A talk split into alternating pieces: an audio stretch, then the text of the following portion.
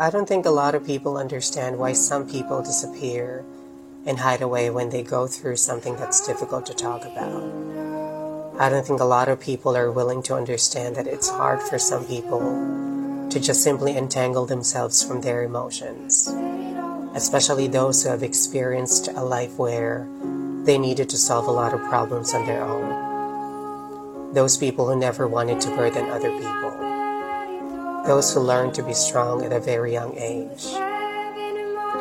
I don't think a lot of people understand that some people have their own ways of coping, recovering, and taking on life. I think it's important for us to understand that the world is happening to us differently. We all go through things silently. A lot of us really try so hard to just be normal and okay in front of others. And I think it's going to be life changing when we try to be kinder and a little bit more understanding to one another. Because the truth is, we all just want to be heard and understood so badly. Short Cast Club